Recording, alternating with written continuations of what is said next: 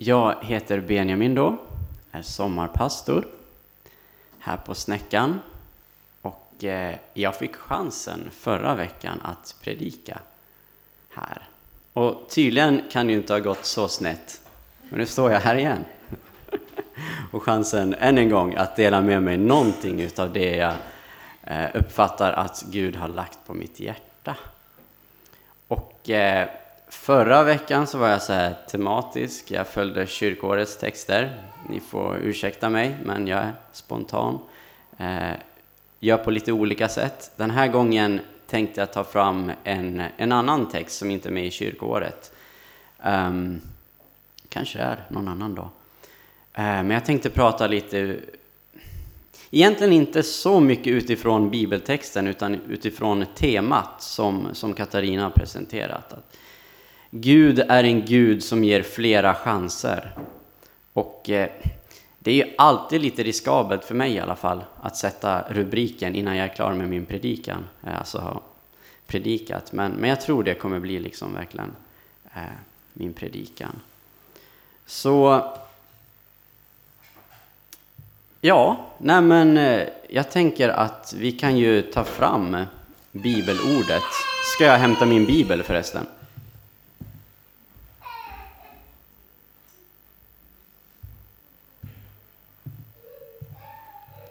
Johannes 21. Och jag kan ju ge lite sammanhang.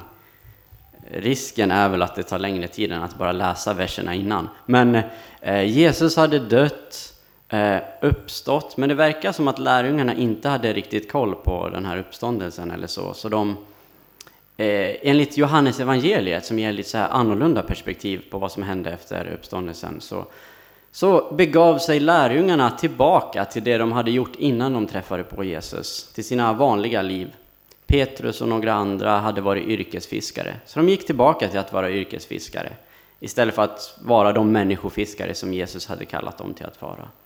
Men så träffar de på den uppståndne Jesus, först utan att veta om det. Men sen när de förstår det så talar han om för dem hur de ska fånga mycket fisk. Och så samlas de och har en fest och käkar fisk med honom. Och efter det så håller Jesus det här samtalet, har han den här konversationen med Petrus.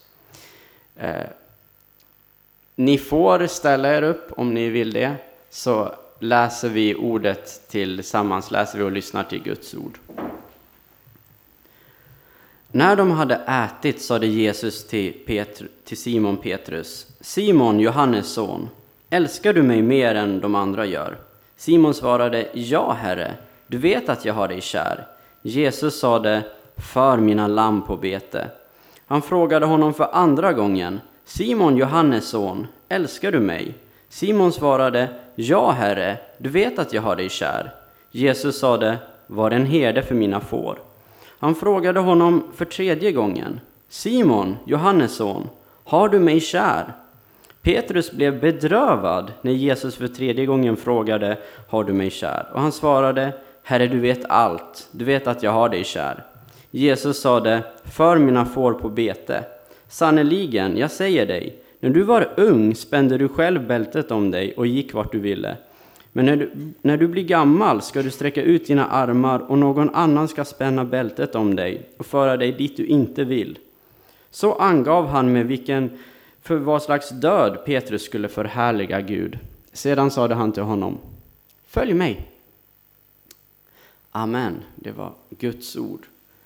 Och förra gången, ni som var med då vet att jag hela tiden hade bibeltexten som ett bollplank och följde den och drog paralleller till vår andliga resa. Liksom. Riktigt så ska jag inte göra, utan jag lämnar den här bibeltexten lite i förgrunden. Men jag lovar att komma tillbaka till den på slutet av predikan. I alla fall, ett av mina favoritord just nu är ett engelskt sådant. Redemption. Redemption. Och det kan ungefär översättas med försoning eller återlösning eller återupprättelse.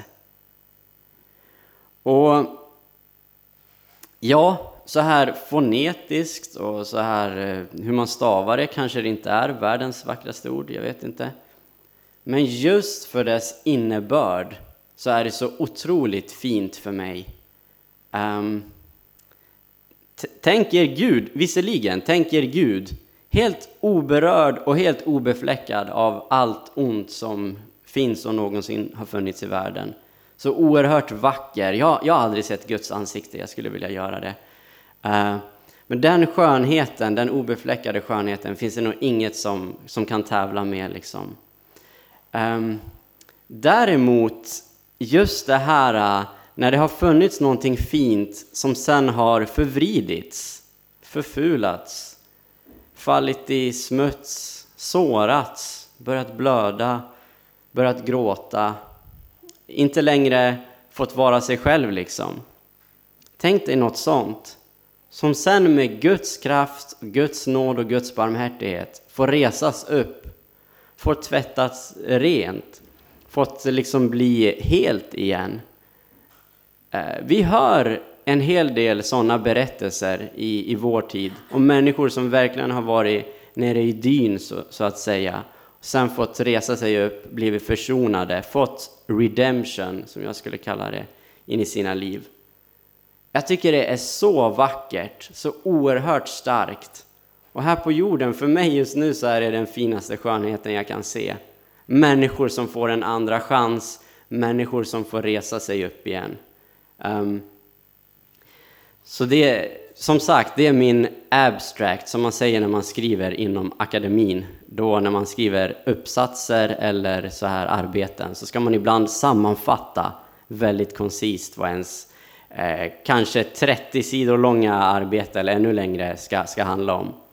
Och då säger jag det, mitt budskap ska handla om att Gud är en upprättande Gud. Han ger hopp och han ger flera chanser.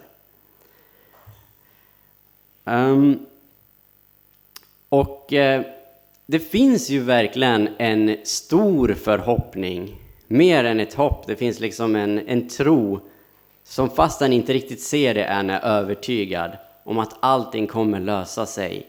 Jag vet inte om ni har läst mycket i Gamla Testamentet, men där finns det profeter. En av dem heter Jesaja. Han pratar om ett tillstånd där vargar kommer gå med tillsammans med lamm. Nu vet jag att jag är på Gotland, men jag tror det är så här stora lamm också. Liksom. Stora och små lamm kommer gå med stora och små vargar. Rovdjur kommer kunna gå sida vid sida med det som vi skulle kalla för bytesdjur. Alla kommer vara vänner.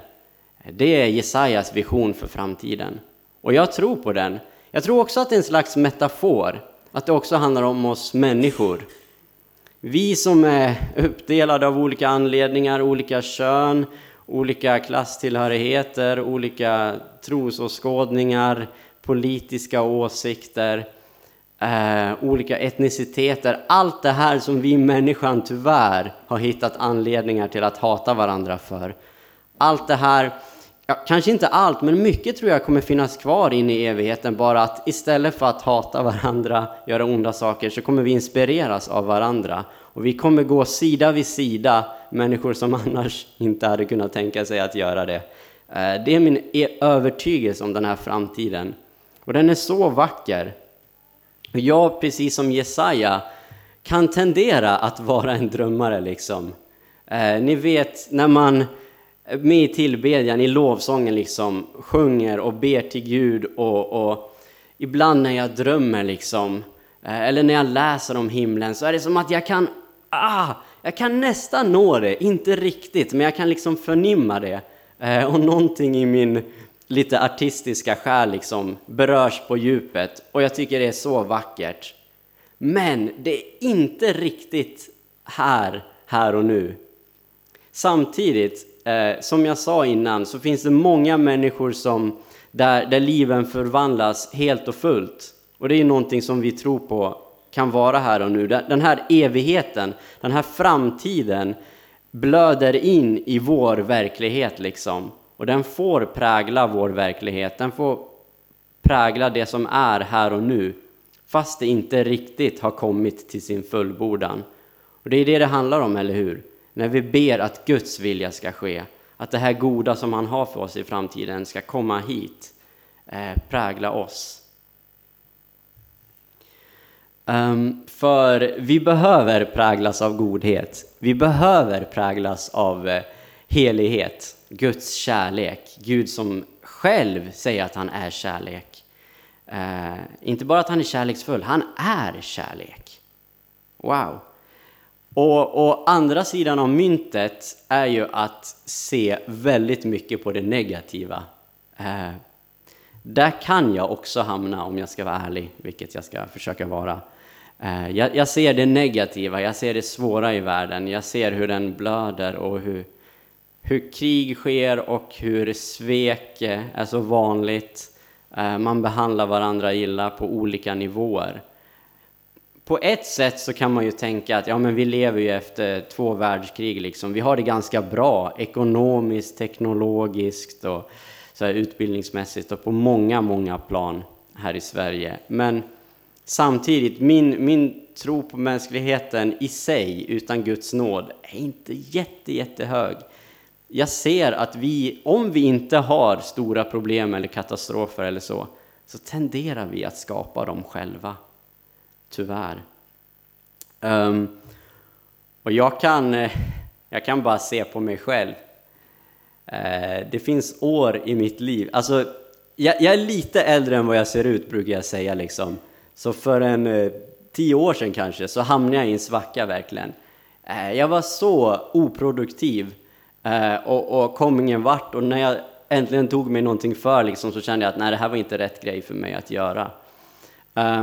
Och det är fortfarande så än idag, även om det inte var en evighet sen, att jag kan se tillbaka på de dagarna med smärta. Och det smärtar lite när jag tänker på den tiden. Då får jag bara tänka, vad säger Bibeln om det? Psaltaren, en bok i Gamla Testamentet, säger på ett ställe, gräm dig inte. Det för inget gott med sig. Och det får jag ta till mig. Det är så lätt att se på den här tiden, att bara se det negativa. Ja, men jag slösade bort min potential, jag gjorde inte det jag skulle ha gjort så att jag hade hamnat någon annanstans idag. Liksom. Allt det här får jag liksom lägga i Guds händer. Och vad säger Nya Testamentet? Ni kanske känner till det här, nu tar jag fram lite olika bibelställen, men Romarbrevet 8 pratar om att för de som älskar Gud samverkar allt till det bästa. Alltså allt. Det är ju galet om det stämmer. Inte liksom, ja men de fina bitarna i livet, det du lyckas med, det du får beröm för, det kommer samverka till det bästa. Nej, precis allt du går igenom, om du tillåter Gud att prägla ditt liv, om du tillåter dig själv att lägga saker i Guds händer, så kommer han låta alla delar, även de fula liksom, och de lite skämmiga delarna, kommer att samverka med det positiva. Och jag börjar ändå kunna se tillbaka på saker och tänka att ah, men, Gud lärde mig något genom lidandet. Jag fick en slags uthållighet, lärde mig tålamod, lärde mig vishet. Nu kan jag på något sätt hjälpa andra människor som har hamnat i den sits jag var en gång i tiden. Och det har gett mig någonting. Jag tror Gud genom mitt liv och genom era liv egentligen vill säga så mycket positivt och bara säga att ja, men alla de här delarna har gjort dig till den du är. Vi har ju levt olika länge här. Det är så spännande att se små bebisar liksom, och så mig själv och lite äldre så här. Vi är alla olika och har unika resor liksom. Vi har kommit olika långt. Men Gud har varit med sin nåd i var och ens liv. Så vi kan ju typ välja att samarbeta med Guds tankar eller liksom motarbeta dem. Och vet ni, ett sätt att motarbeta Guds tankar, det är just det att diskvalificera sig själv.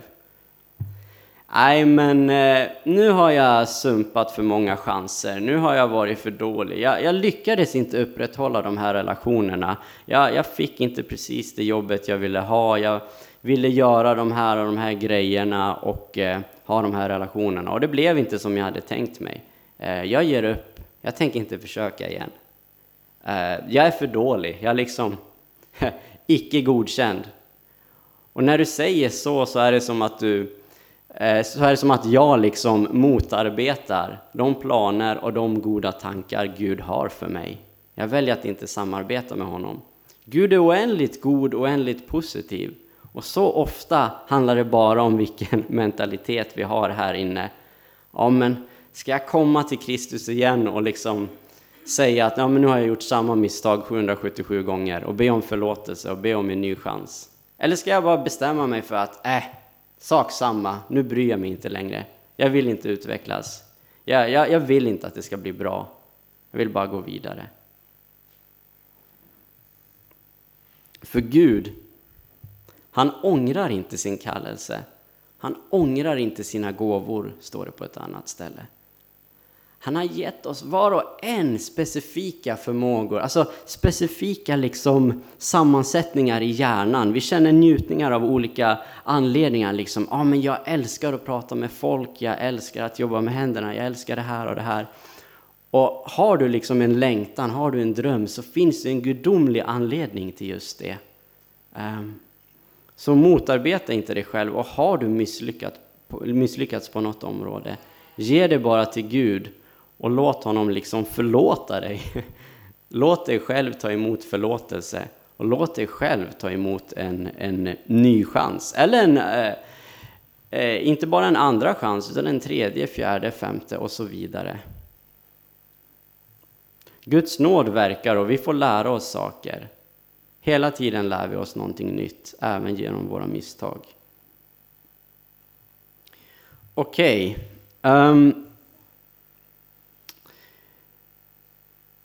Vad är klockan? Jag vet inte hur länge jag har hållit på. Men jag går lite på feeling nu. Jag sa ju att jag skulle komma tillbaka till Petrus. Och jag hoppas inte för unga öron skräms eller så. Men för länge sedan så var det faktiskt så att människor fick ge sina liv för sin tro. För Kristus. Så är det ju än idag, verkligen än idag. Jag talar utifrån ett nästan fredsskadat Sverige. Men i många länder även idag så får man ge sitt liv på grund av sin tro. Och så var det ju verkligen under Jesu tid när han levde. Han blev ju korsfäst, eller hur? Det har vi koll på. Och i alla fall så var det ju så att Petrus hade ju sagt till Jesus, en av Jesu lärjungar, närmaste lärjungar. Du, jag ska inte överge dig, jag ska inte lämna dig. Om du liksom går i döden, med andra ord, om du går i döden så kommer jag följa dig. Och Jesus hade sagt att det där stämmer inte. Men Petrus hade hållit fast vid att nej, men jag kommer vara trofast ända in i döden. Och det är lätt att liksom klandra Petrus och ge honom den bilden av att bara vara högmodig liksom, och impulsiv och sådär. Nej, om man läser traditionen, det står tyvärr inte med i Bibeln så tydligt, men om man läser traditionen så förstår man att Gud hade lagt ner ett kall i Petrus att faktiskt kunna bli en martyr, bli ett vittne som till och med gav allt till Kristus, gav sitt liv till och med. Det var inte bara högmod eller så, utan hans unga sinne intuitivt eller andligt kände på sig liksom att nej, men det här är någonting Gud har kallat mig till. Att följa trofast ända in i döden. Men den unge Petrus visste inte riktigt hur han skulle göra, hur han skulle gå tillväga. Och han hade använt för stora ord, sagt för mycket. Så sen så misslyckades han totalt. Ni kommer ihåg det här. Om ni inte gör det så är det helt okej. Men 3 gånger så sa Petrus att han inte ens kände Jesus under den här natten då Jesus blev förrådd och senare på dagen korsfäst. Och det här var ju ett totalt misslyckande. Och den här skammen och den här skulden fick prägla Petrus så till den grad att han gick tillbaka till att vara fiskare som jag nämnde tidigare. 3 gånger svek han Jesus totalt. 3 gånger kom Jesus och gav Petrus chansen att få upprättelse, att få redemption. Och Petrus måste ju ha förstått det här. Han måste ju ha påminns när Jesus liksom tjatar och 3 gånger frågar om att älska honom. Det står att han blir bedrövad. Han måste ha påminns liksom. Och här inne måste han liksom, det har svidit och han utkämpar en kamp där. Men vad gjorde Jesus? Gav inget fördömande, inga hårda ord. Utan som jag tolkar i alla fall så sa han lite med andra ord att ja, men bara du älskar mig Petrus så kan du vara en herde för mina lamm och för min församling. Och då kan du följa mig. Och ja, den här upprättelsen var så total. Han fick chans att liksom ställa sig upp igen och känna stolthet fast han hade misslyckats så totalt. Och jag hade gärna velat få med det här i Bibeln. Och det är tur att inte jag bestämmer. Då hade nog Bibeln varit mycket konstig. Men i alla fall, det ska vi inte fördjupa oss i. Enligt traditionen så var det så att kejsar Nero bestämde sig för att vara Guds fiende nummer 1. Han bestämde sig för att vara vilddjuret. Och förföljde kristna. Till och med avrättade kristna. Och det gällde även Petrus och Paulus. Så Petrus befann sig i Rom och togs för att avrättas. Det som är så intressant, så fascinerande, är att jämföra den här episoden med vad som hände vid tidpunkten för Jesu korsfästelse. Här har vi en äldre, en mognare, en upprättad Petrus. Flyr han? Nej, han förnekar ingenting. Jesus har grundat sig själv med så mycket kärlek i Petrus. Han har liksom gett honom sån frimodighet och sån inre frid. Att här liksom står Petrus och säger: nej men ni får inte korsfästa mig som Jesus. Korsfäst mig upp och ner istället. Jag är inte värdig att dö som min mästare. Hans största oro var att få hedra Jesus. Sån frid och sån kärlek hade han fått uppleva. Sån total upprättelse. Jag säger bara halleluja. Alltså det måste ju vara jättedumt. Du får ju allt blod i hjärnan och sådär liksom. Men allt för att hedra Kristus. Och nu ska jag inte lägga den här bilden att vi alla måste gå samma väg. Men det finns olika områden som vi har kallats till. Och där vi har misslyckats. Och där vi har frestats att räkna bort oss själva. Nej, nej, nej. Det är inte Guds tankar för dig. Guds tanke för dig är att han har sån kraft, sån kärlek, att han kan upprätta dig precis på det område där du har misslyckats. Kan han låta dig känna tillförsikt, tro och hopp. Och du kan få segra precis där du en gång har misslyckats. Halleluja, det är vår Gud. Stor och nådefull. Och alltid villig att ge oss nya chanser. Så länge det finns liv finns det hopp. Tack så mycket för att ni har lyssnat. Jag vill avsluta med en bön. Tack käre gode Gud för ditt ord. Tack Herre för Petrus vittnesbörd. Och tack för våra egna vittnesbörd. Som spelar sån stor roll och som präglar vår omvärld så mycket Herre. Jag ber för oss som kämpar på något sätt med modet och hoppet. Alla vi som har någon del av våra liv som känns mer eller mindre misslyckade Herre. Jag ber att du ska komma med nåd och med kraft. Jag ber att du ska komma med hoppets tankar. Och blåsa bort tankar av skam och skuld. Och istället färga oss med glädje och tillförsikt inför framtiden Herre. Jag ber att du ska upprätta oss så till den grad att vi kan vara trygga i dig. Och bry oss mer om att hedra dig än att på något sätt liksom bara komma undan Herre. Upprätta oss med din kärlek och låt det prägla oss ända in i evigheten. Vi tackar dig för din nåd. I Jesu namn. Amen.